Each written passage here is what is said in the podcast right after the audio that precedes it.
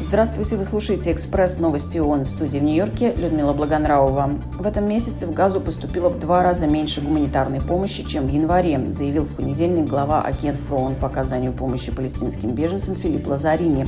Он сказал, что недостаток политических усилий, регулярное закрытие контрольно-пропускных пунктов, а также военные действия и коллапс гражданского порядка препятствуют гуманитарным операциям в секторе. В среднем 98 грузовиков с помощью ежедневно въезжали в анклав в этом месяце. Агентство отметило значительные трудности с доставкой грузов через КПП Керем Шалом и Рафах.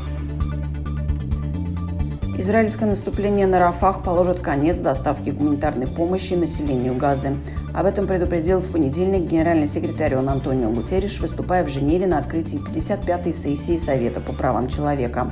Гутерриш также заявил, что принципы верховенства закона и правила войны сейчас нарушаются по всему миру.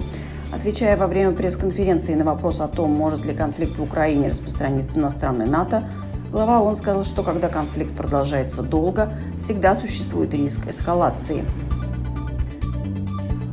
Из Управления ООН по координации гуманитарных вопросов сообщили о том, что в последние дни очередная волна обстрелов по всей Украине привела к жертвам среди мирного населения и повреждению гражданской инфраструктуры. В Донецкой области, по информации местных организаций, пострадала сеть водоснабжения. Власти Херсонской области сообщили о повреждении газопровода. Гуманитарные организации службы экстренного реагирования оперативно мобилизовали помощь пострадавшим. Кроме того, межведомственная автоколонна под руководством координатора ООН в стране Денис Браун в понедельник доставила предметы первой необходимости в село Мыловое Херсонской области. Спецдокладчик ООН по ситуации с правами человека в России Мариана Кацарова осудила продолжающееся судебное преследование Олега Орлова, сопредседателя ликвидированного общества «Мемориал». В своем заявлении правозащитница назвала судебный процесс против Орлова политически мотивированным. Его обвиняют в дискредитации российских вооруженных сил. После известия о смерти Алексея Навального группа специальных докладчиков ООН призвала российское правительство немедленно освободить всех политических заключенных. Кацарова отметила, что власти двигаются в противоположном направлении и число политзаключенных продолжает расти. Выступая на конференции по разоружению, которая проходит с 22 по 28 февраля в Женеве, глава ООН выразил обеспокоенность геополитическими конфликтами и жесткой конкуренцией в сфере вооружений.